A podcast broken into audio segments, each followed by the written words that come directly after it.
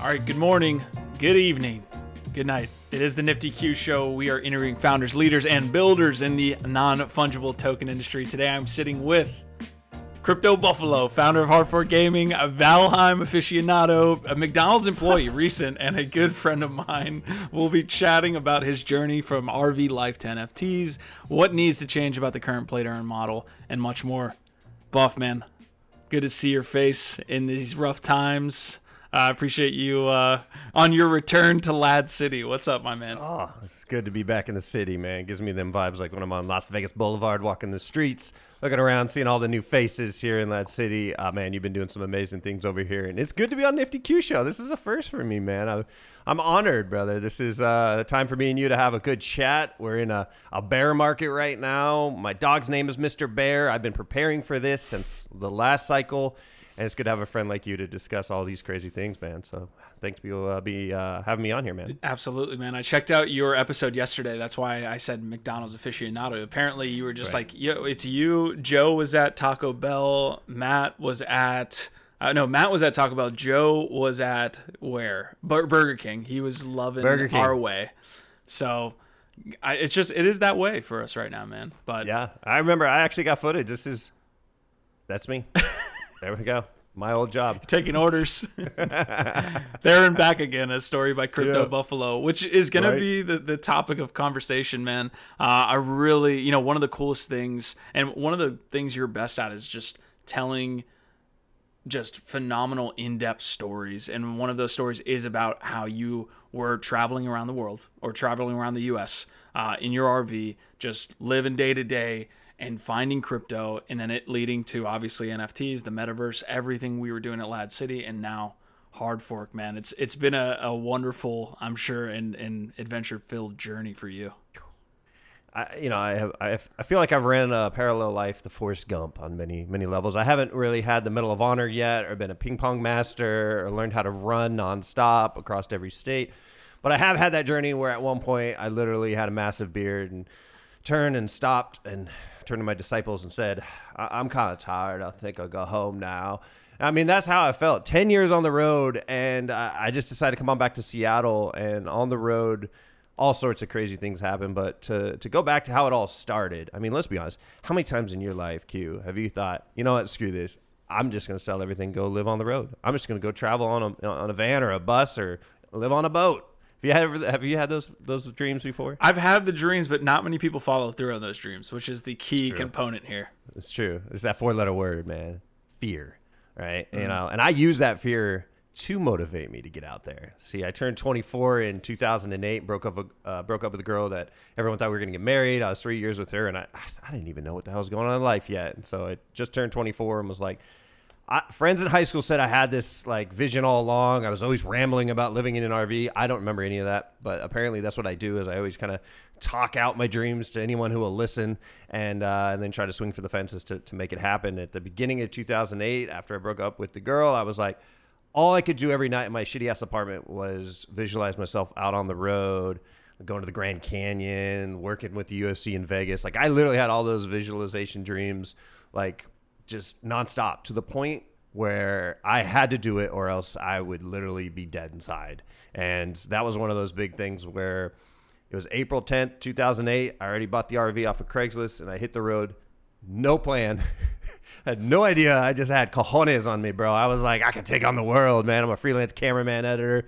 I'm just gonna hit hit, hit the country and, and see what happens. And I left Seattle, Washington, and like a moth to a flame, I went to Las Vegas and just got just destroyed. No, I mean, it was a lot. I mean, the first couple uh, years, I was trying to figure out what the hell I was doing, and as a freelance cameraman, though, it was one of those that gives you the confidence to literally be anywhere. And if people know your skill sets, they'll they'll put you to work. And so I got a job right away in Vegas, shooting uh, tourist videos up up in helicopters over the the Las uh, Vegas Strip and shooting the Bellagio fountain shows and all that shit. And to me, it was.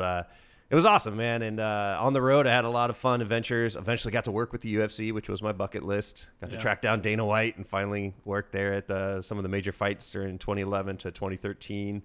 And um, in uh, 2017, I was on a farm in Georgia, and uh, I was literally miles away from anyone else. And I had good internet connection, and I came across a documentary called the rise and rise of Bitcoin. Mm-hmm. And bro, I, I, still get goosebumps when I think about this moment because when I finally came across that documentary, I never looked into Bitcoin.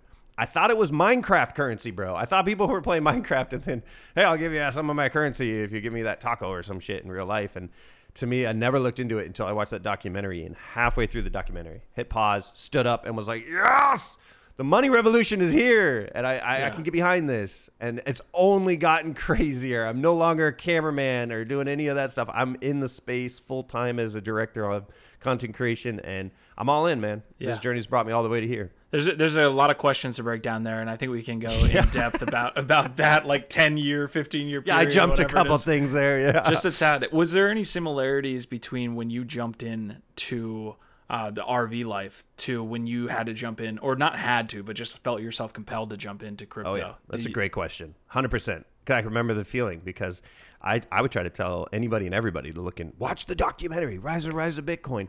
They're like, you were like this with juice fasting. Watch uh, Fat, Sick, and Nearly Dead. I'm like, yeah, well, both of them could change your life, and they have for me. And it was one of those like anyone and everybody who would listen to me. You know, they may not have got it. Only a couple of friends actually looked into anything back in 2017. I felt crazy. And sometimes in my life, when I feel crazy and everyone else is doubting or can't see what I see, that doesn't mean I stop if anything, sometimes that means they go even further. And when I bought the RV, I had friends and sadly family tell me, you're going to be back in a year, or you're going to be back in a month, or, you know, it was one of those, how long are you going to be gone and out there? And that's like, how long do you know if you're going to live? Like, it's, it's such a weird question to ask. And to me, it was one of those, like, a lot of people doubted it because they themselves have wanted to do that. And I think with crypto, a lot of people doubt it because they never looked into it. So they just can't even understand it. No one thinks for themselves anymore. They think for the five o'clock news thinks for them and tells them some, oh, Bitcoin and Warren Buffett won't buy any, so you shouldn't buy any crap. And uh, I think for me, it's one of those if people are doubting what I see, but what I see keeps me up at night. I'm gonna follow what keeps me up at night over anyone else. I don't even care, man. Even my dog, Mr. Bear. I'm sorry, he could be against crypto. I'm still gonna be in this game. I love it to death. How quickly did you make the transition from crypto to NFTs? Like, when did you pick up on the metaverse? When did you Jeez. pick up that all these things were happening? Well, it's funny. I, I, just had Stash on Crypto Stash, right? And he's an OG as well. Got in in 2017 on his YouTube channel. Was in crypto back in 2012 for a little bit and he got in it, you know, the crypto kitties in 2017. I was not looking into NFTs in 2017. Didn't even know what they were yet. Uh, it was traditional tokens, Bitcoin, Ethereum, Litecoin, um, and all that jazz. Uh, of course, the market crashed at the end of 2017. 2018 was nothing but bear, as we're all in right now. And what did I do? I started the Crypto Buffalo Report, and I would do videos on all sorts of of the different little golden nuggets of what I was seeing in the space. And to me, it was one of those that I didn't still get NFTs or any of that. I think it was COVID. COVID really in 2020. What happened with COVID? Me being a cameraman that works live sports and live events, everything shut down, and so I didn't have work for two months. Um, and I was in my uh, apartment with my new puppy dog, and I just watched YouTube videos, and eventually came across this really cool show called NFT Live. And uh, hey, wait, I think you're a part of that, right? and uh, well, that changed everything, man. Yeah, and we met in the metaverse too, right? Like we met in Sandbox. As much as we can sit on here for the next right. 30 minutes and talk shit about Sandbox, although we love the team over there uh, with Sebastian and Co. Uh, we we did meet kind of in the metaverse, correct? Sandbox started it all. That's exactly right. And see, I didn't even understand yet when I my first NFTs ever were actually what's called X nodes, which are these little NFTs that go in your wallet for me, I'm a big fan of VeChain, which is crazy because VeChain just did a hundred million dollar sponsorship with UFC. I don't know what's happening there. That that, that caught me off guard. Um, but it was one of those like I wanted to get really heavy into VeChain. COVID crashed. I chose VeChain as one of my bags I wanted to stack. They had this thing called X nodes, which are these little NFTs that you hold in your wallet, and if you keep yourself above a certain threshold, you produce more yield. But if you sell off and you hold that node still, the node will actually disappear. It'll burn away itself if you drop below a certain threshold of, of your account balance. Reminds me of Bank of America when I went below a certain amount, they fined me with something. But in this case, the NFT was one that people were constantly moving money out of their wallet and the NFT was just burning away. So I was like, these things aren't going to be around much longer. And so I scooped up a couple of them. And then I watched NFT Live. But before that, I actually bought a plot on the sandbox. And I almost called it Sandlot there, bro. And um, that was when I right right yeah, and I, I bought a three by three connected to the Atari, one of the big Atari plots, And then from there, I was like, let me go and look at my neighbors here. I can see all these other little businesses and websites. I saw Crypto Stash. I saw some Army one, and then I saw Layer One Crypto, which was your your guys' network with you and Dimitri and the podcast. I clicked on your YouTube, and that's when I saw one of the first episodes of NFT Live. I was like, you were one of the first people talking about NFTs in that way. You, Crypto Stash, and a couple others. And to me, it was like, you all see it. You're ahead of the game, and you have an amazing show title called NFT Live. I was all in, man. I was hooked, dude. If you didn't let me come work for LADZ, I'd be every day just trolling that comment section of NFT Live. I'm telling you right now, bro. I'd watch every episode. What brought you into the metaverse initially? Like you went from owning X nodes to being like, "Hey, I really believe in this thing that's like the metaverse," and that's how again we got connected for the first time. But the fact that you were even in Sandbox at that point, and then you had this idea that you would uh, if, if my memory is, is correct, you had this idea that you would throw events in the sandbox. You know, like those right. thoughts processes that you had, I think are important because I think you also have this idea that we will get there one day. We're just not there yet. Yeah, I felt like I was uh, almost two cycles ahead in certain ways. I remember at one point I was talking to a neighbor downstairs and I was telling him, yeah, they're not going to say NFT. That takes too long. They'll probably say NIFT. I was close. you heard it here first. I was so close. They call it Nifty. Like, and then there, I, I so I wanted NFT Island, so I got NFTisland.com. I had this whole thing where I wanted to get land in every major metaverse and have an island in every major metaverse that would go broadcast live every day at a certain time.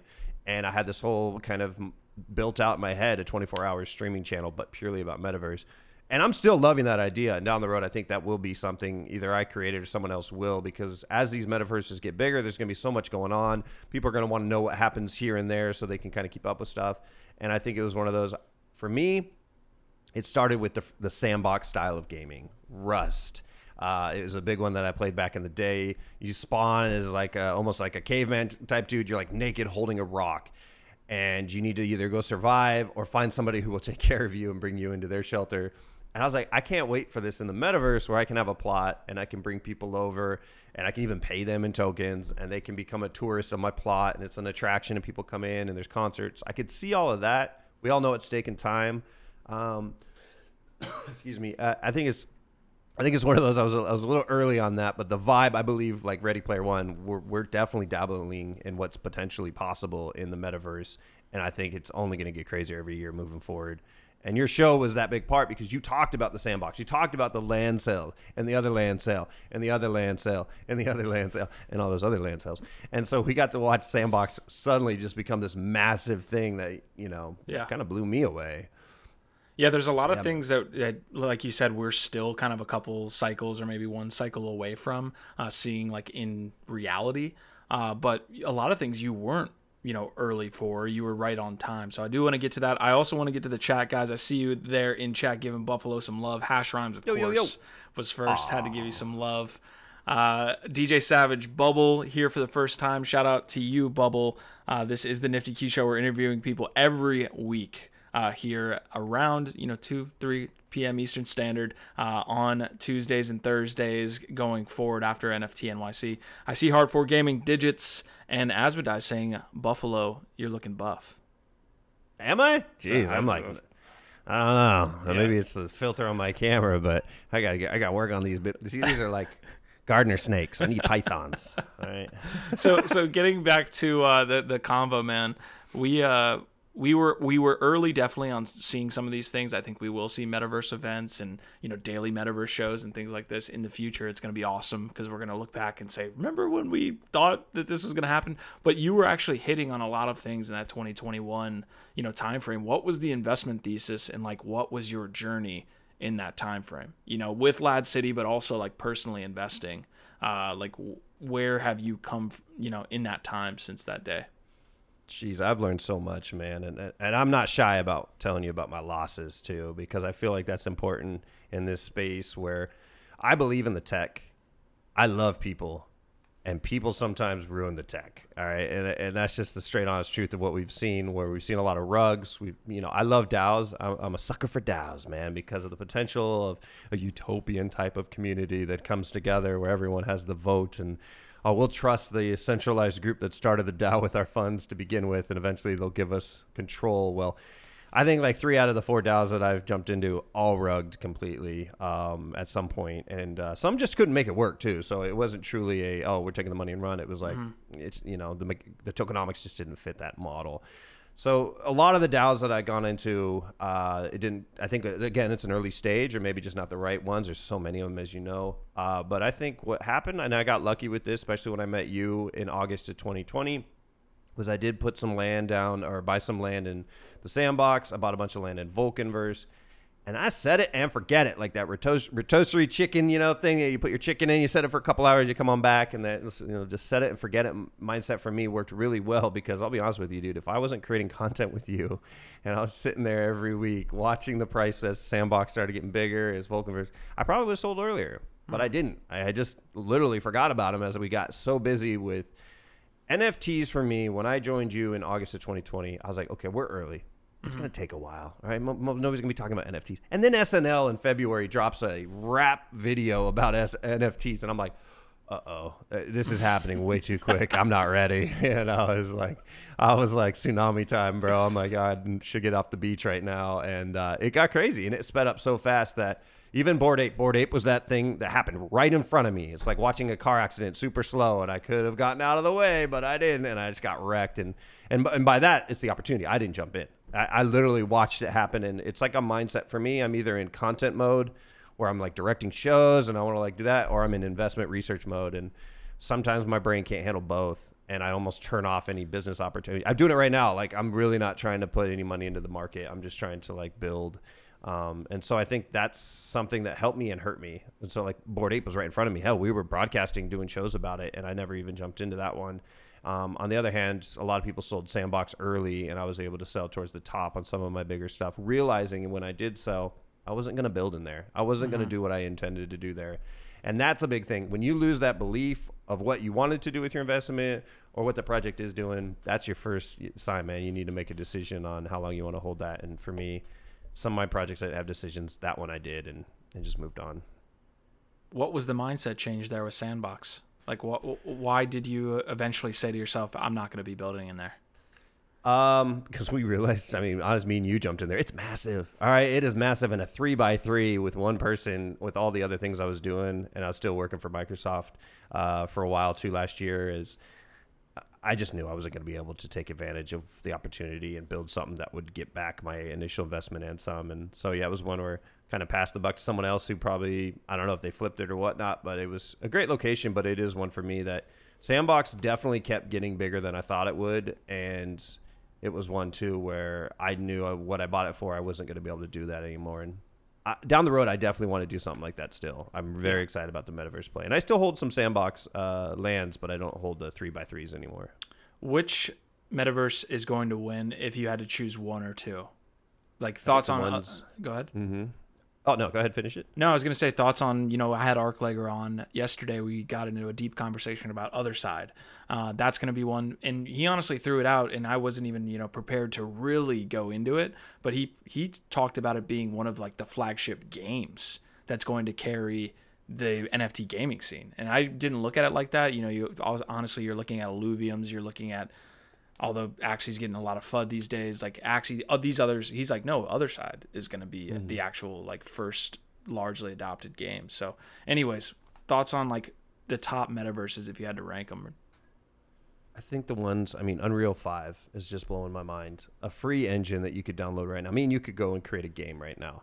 Like, come up with some ideas over lunch and then go back to the engine and start creating that game. Two people no skill set in the educational department of like that full developer career you need to create a, its own engine. Now you can take that engine and create games that are so realistic that you, we had a little thing yesterday on on LFG Live too, where we were like, "Is this real or unreal?" And I played two clips, and people couldn't tell. Like people were guessing real when it was unreal, and vice versa. And I think that's that's where we're starting to get to, where people are going to lose themselves in the metaverse. And if we can have a metaverse where you can own your plot, you can develop it just like a real home, and have that aura when people come in, and you're hanging out with people because it's so realistic and immersive that to me, I think when we get a Star Atlas looking kind of AAA metaverse that is done well, uh, I think that one's going to really pull some people in and lose themselves, just like World of Warcraft did for people when that first came around.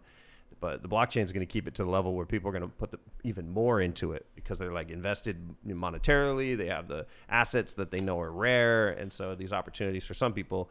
That's what I loved when I looked at Sandbox. I was like, people are going to create jobs in this, and they did. People who are artists created assets that they sold in the marketplace I remember telling my cousin's boyfriend, uh, you know, he's in Costa Rica as an artist. I was like, bro, you know what you need to do is start creating in the metaverse. And that was like two years ago. And it was just like, what are you talking about? Now he's like, he literally hit me up. He's like, I see what you were talking about, man. I could have created all these chairs and tables and cars, and people would have paid me for that.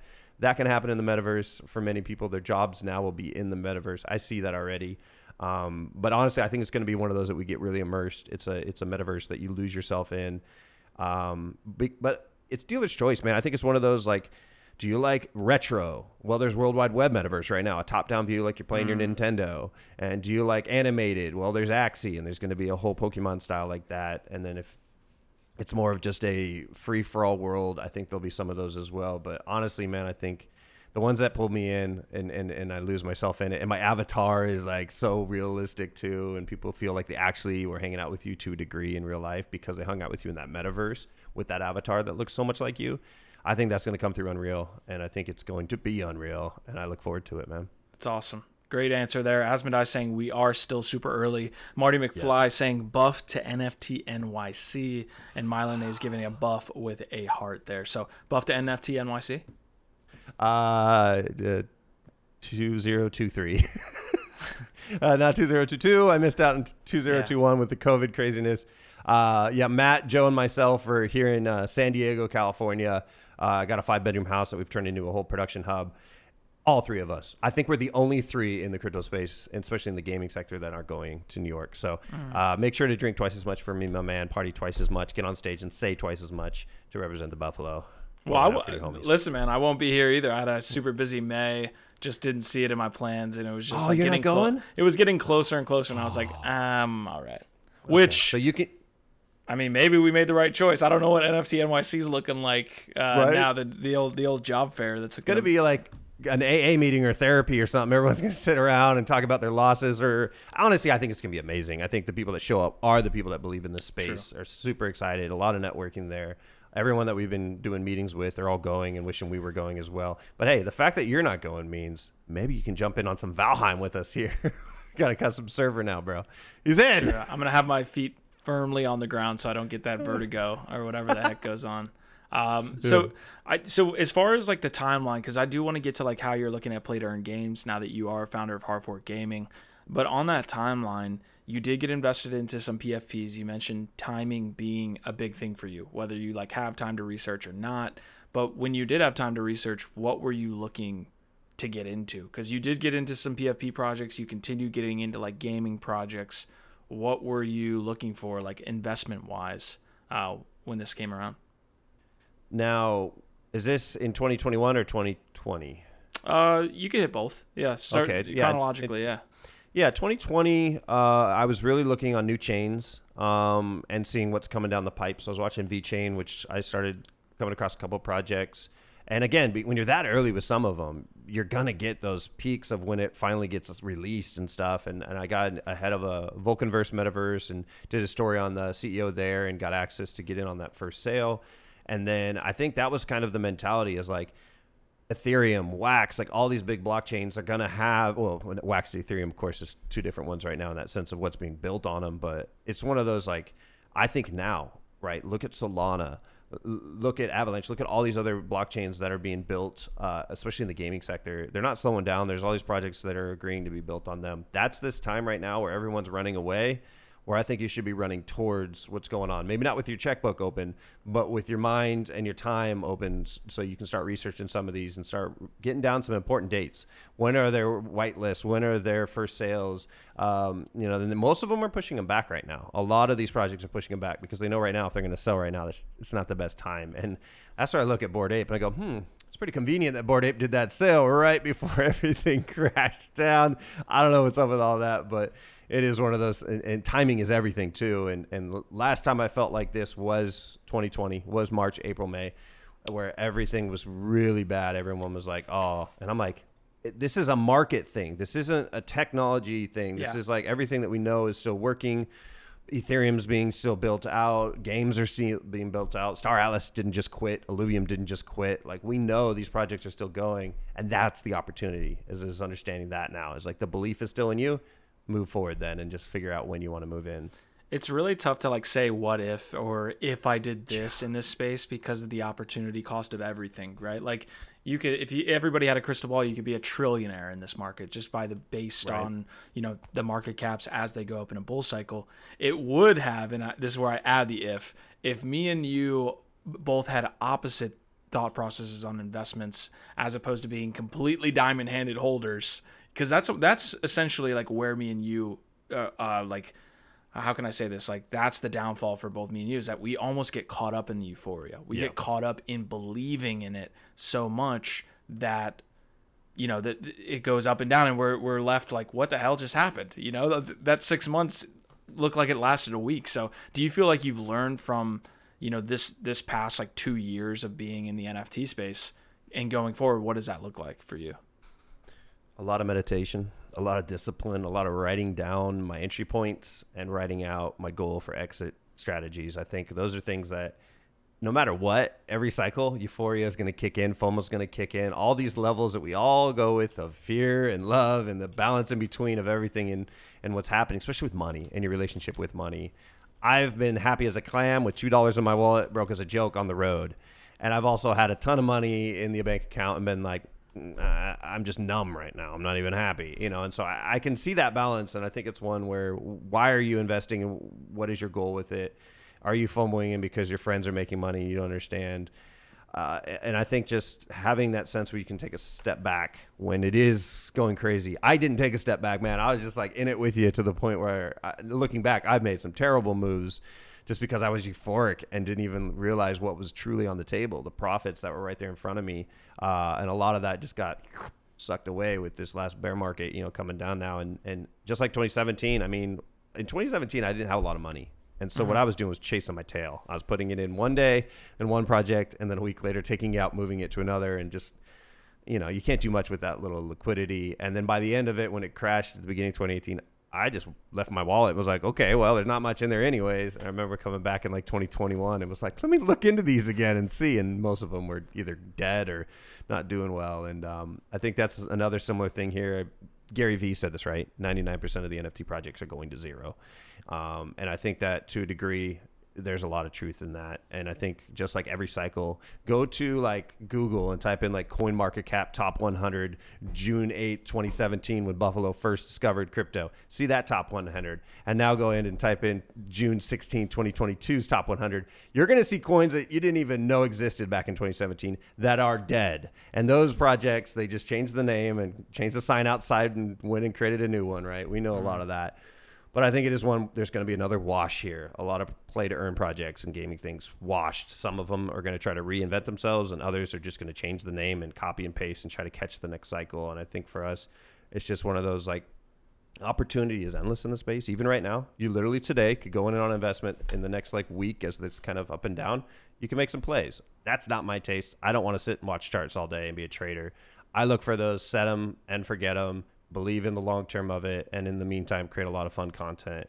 And so right now it's all research for me. And I know though, I know myself, what did I do in a bull market? Well, I was juggling all sorts of shit and dropping all sorts of shit. And I don't want to be doing that in the next one. So I need a structure. I need to write out each move and have a plan. And my favorite plan is dollar cost averaging because then it takes the guessing out of it in, in the sense of when's the best time, you know, and, and just average it and just let the average tell you. It's like fate. You're like, all right, well, fate's going to tell me when the best time was, and I'm going to get at the average of that. And I think for my brain, I like that. And I think it's one where I still know I'm going to mess up in the next cycle. I think some people like, I won't do that again. And I'm like, this is something I've been hearing from every human being I talk to in this space. No matter what, the shoulda, woulda, couldas are hitting us all hard, even if you're rich or you're broke ton of that hit you. And I know I'm gonna fuck up again, bro. I'll be yeah. real with you. I just know I'm gonna be more conscious about it and try to come up with a, some kind of fail safe, some kind of break glass when get too crazy. You know what I mean? Well, I think the piece that you hit on like right away was that you were gonna write down your entry points, make sure all of that stuff was ready to roll, because then you can actually have a goalpost because essentially what happens is in, in a bull market those goalposts keep moving right you're like you're like okay this i'll sell here oh no wait if it goes 2x a little bit more i'll have this amount in those goalposts you never yeah. reach them mm-hmm. essentially what you're doing is just setting those goalposts up you know yeah. right away so the problem too is my goalpost it was hitting the goalposts like in a week, you know, and especially in NFTs and like my CrypToadz, man. I fell in love with CrypToadz. I yeah. still hold all my CrypToadz. I still remember I the episode, the, right? Right. I mean, the passion. They, they were at like 14 ETH, by the way, during that time, and I'm sitting there like, "Hey, Snoop Dogg just jumped in. You guys, come on in. The water's fine." And I'm not even realizing the amount of X's on how much the multiplier of my initial investment was. I wasn't even thinking monetary gains at all. I was thinking this is a cool new community that I luckily got a part of early on, and um, and still love the vibe of it and believe it long term. But that is one where a sane person would have went. Wait a minute, you have this much on the table, and you're not going to sell these ten little pictures of these funny toads, and instead go get a couple houses. It's like, okay. Well, yeah. so the biggest thing there, I, I think, and I remember those days, CrypToadz, was the comparison between projects. You were saying, okay, CrypToadz is at 14, Bored Apes at 60. You you're, know, like yeah, hundred so, percent. Yeah. Comparison is the devil.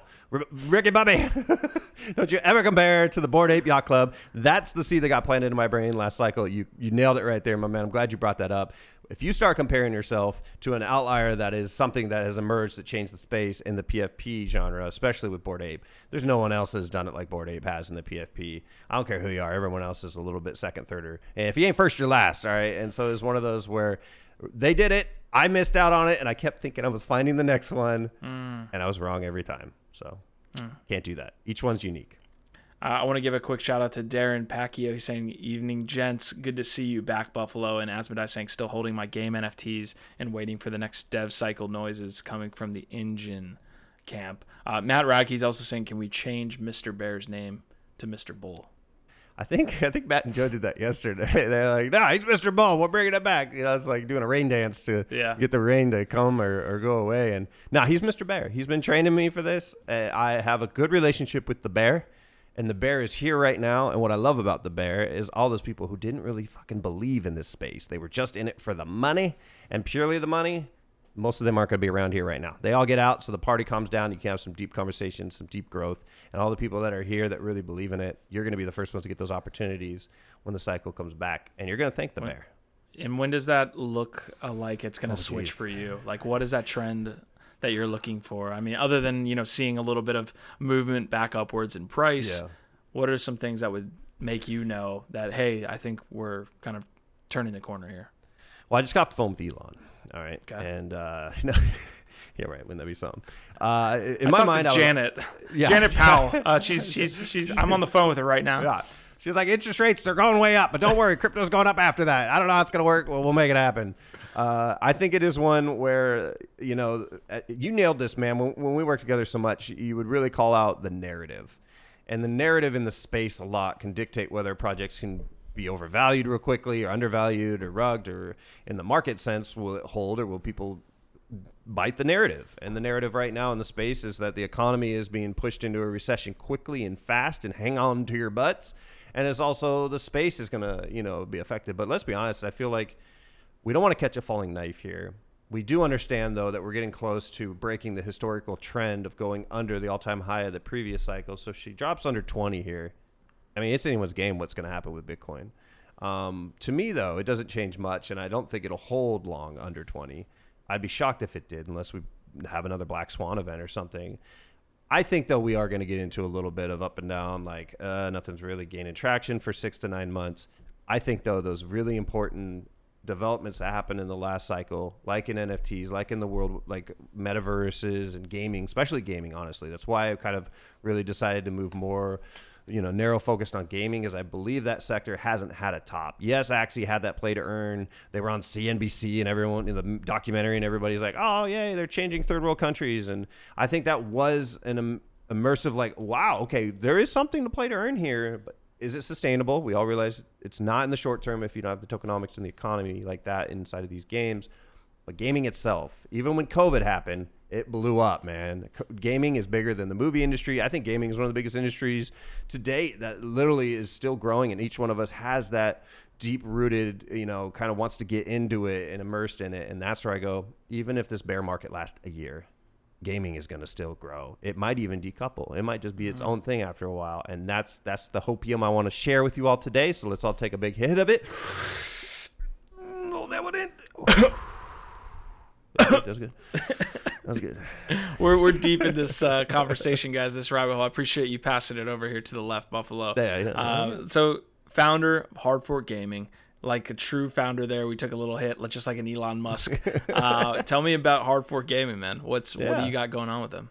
So as you guys just heard with my like passionate rant about the gaming space, uh, really wanted to create a network that is all about the gaming. And and the, the, the, biggest thing that I want to do is not draw a line and say, all right, if you're not blockchain, we don't talk about you because I think that really ruins what the adoption is going to be like for tri- AAA gaming, regular old mobile gaming, any type of gaming. You know, to embrace blockchain and not look at it as an all in. That means you've oh, you're a gamer now? Okay, well, you put it on the blockchain, so your game is a blockchain game. It's like, well, what if we're only using one asset of it? What if it's an underlying thing that the user never even knows about? I think there is a lot that's going to happen right now for the blockchain to embrace gaming that we don't want to draw the line in the sand and we want to talk about all of gaming. That's why Unreal to me is like the Unreal 5 engine is something it's not even blockchain related, but it's going to be and it has been already involved in it.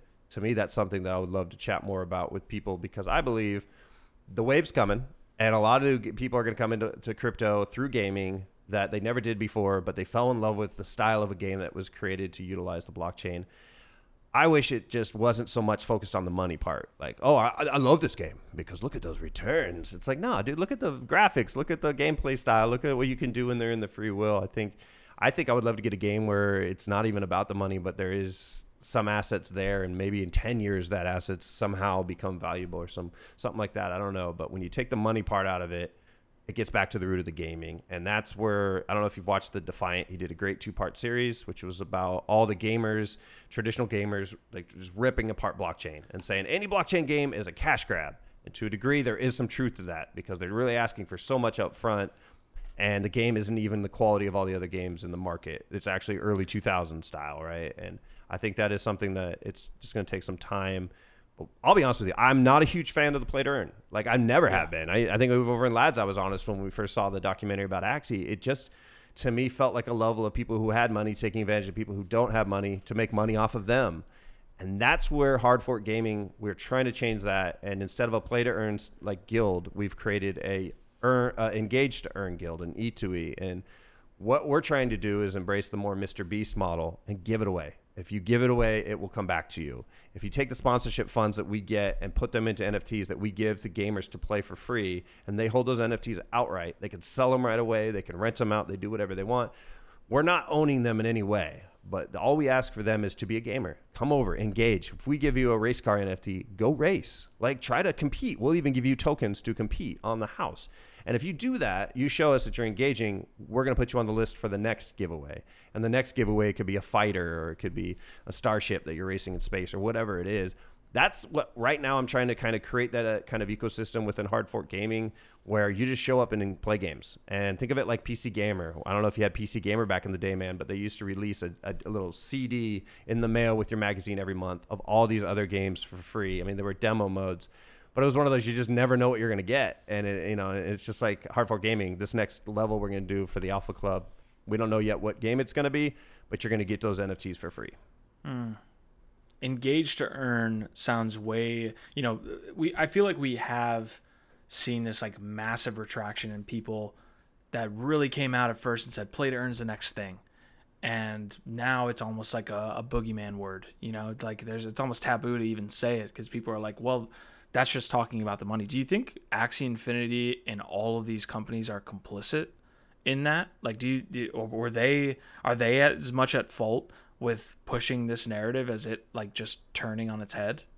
It's it's tough because I think it's something we're still trying stuff. I mean, that's like Bored Ape with the PFPs. You know, like granted they're still holding a lot of value let's say if it crashed you know and, and you blame them it's like they're trying this is all brand new like axie was the first one to really tap into that and i think they really had so much come at them right away that they weren't even in my mind prepared to handle that kind of economy with the tokenomics that are sustainable and so they had to constantly keep thinking all right, what do we do to keep this thing from going to zero?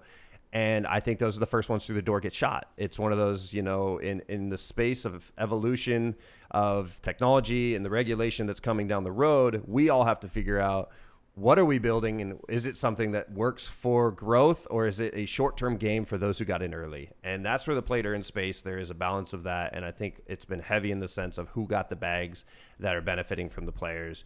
And and i would love to see it who are the players that are getting the bags. And that's where yes engage to earn is very similar because we're asking you to play so it's the same thing as play to earn but we're not saying we own anything of yours we're not taking a percentage of what you put in at all and dude, it's crazy though. The the play to earn, engage to earn. I'll list you off all the the different to earns real quick. There's wear to earn, sleep to earn, plant to earn, dance to earn, read to earn, watch to earn, uh, fill to earn, vote to earn, play to earn, listen to earn, label to earn, move to earn, and sex to earn, my friend.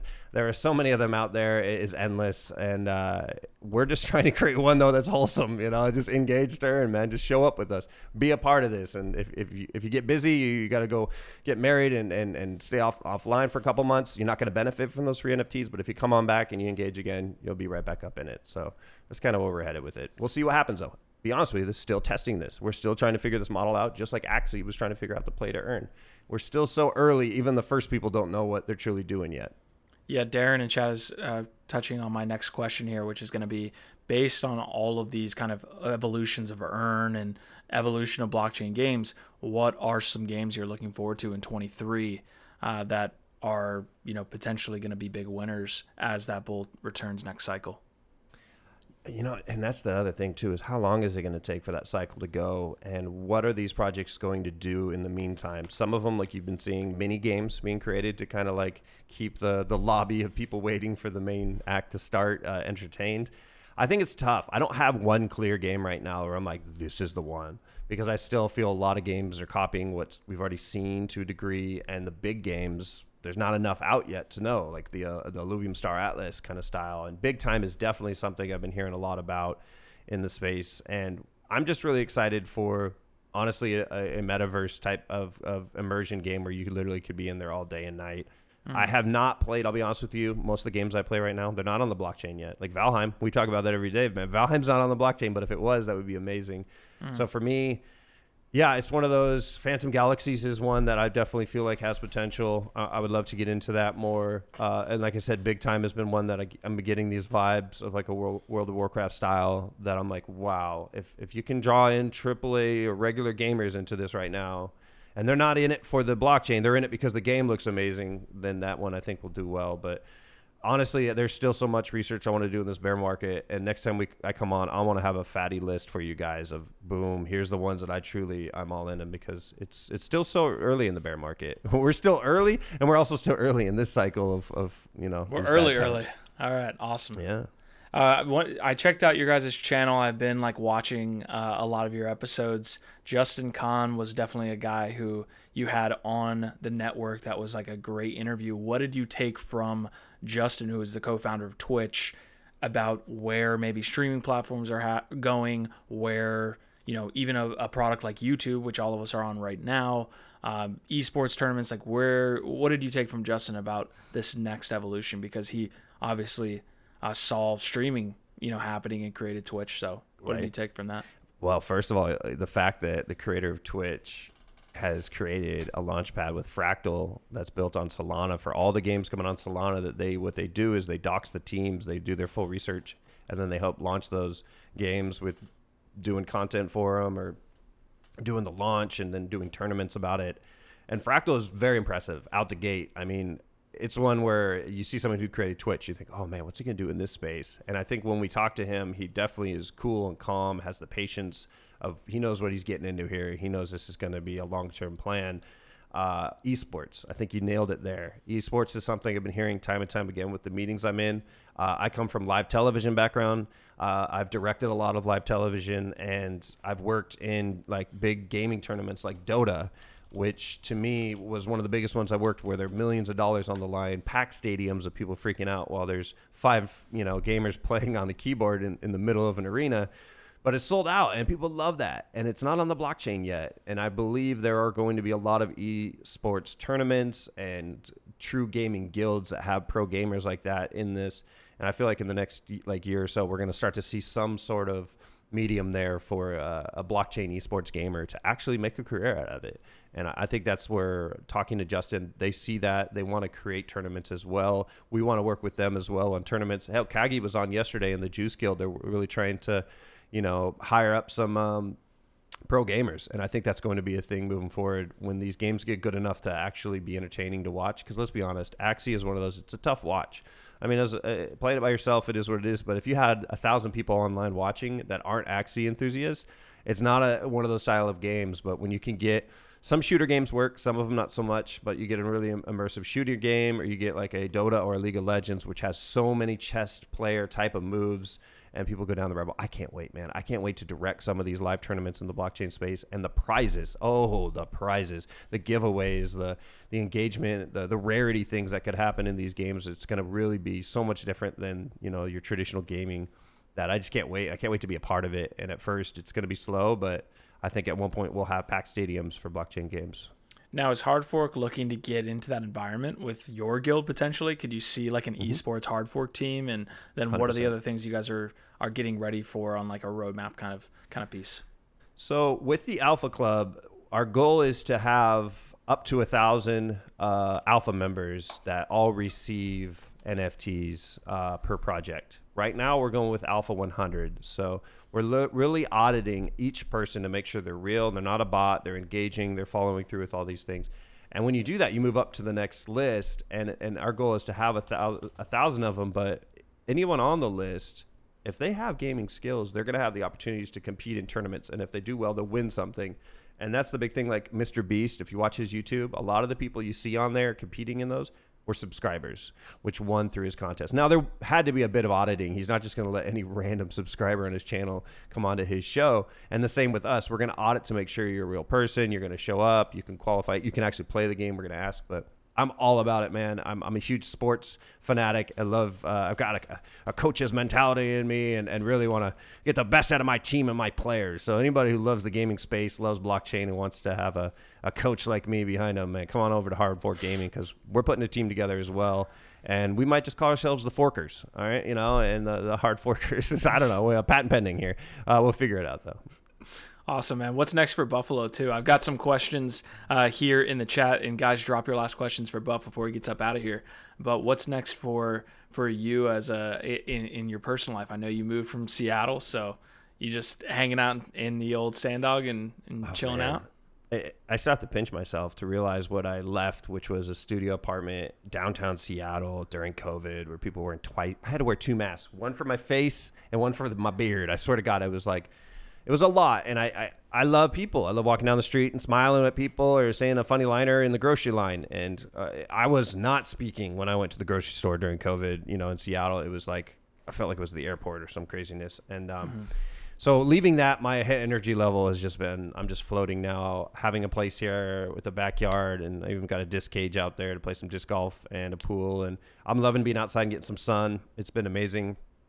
There's no Mrs. Buffalo yet. Um, kind of been off the market. Sorry, ladies. Might come back. Make, might do a, a, a, white list ahead of time. So if you're interested, let me know. Um, but oversubscribed. Been, yeah, yeah, oversubscribed. It's is only it a, a free mint? One. Is it a free mint or what's going on? Uh, yeah, shit. It's uh, it's a free mint, pay to burn. I don't know, man. We'll figure it out. But um, yeah, I, uh, I I've really been all in on this space to the point where I've kind of get tunnel vision, and especially you know starting up Hard Fork with Matt and Joe and had Fun Uncle and others on board. Uh, and was it was really starting to get too big for its britches early, and so we're we're kind of still in infancy mode. We're learning how to walk and talk, and I'm hoping now that I'm in a better place and get more active, get out there, that uh, I could start uh, hanging out in the real world a lot more. So if there's any conferences in Vegas, bro, we definitely got to go to Vegas together. Uh, next to. NFT New York City, count me in. I can't miss three in a row. That's three strikes, mm. you're out. Maybe Bitcoin Miami. I, I, would do that one as well. Um, and then there's NFT LA, and I just found out Stash is on the West Coast. So there's a lot of there's people. a lot of people out in LA, man.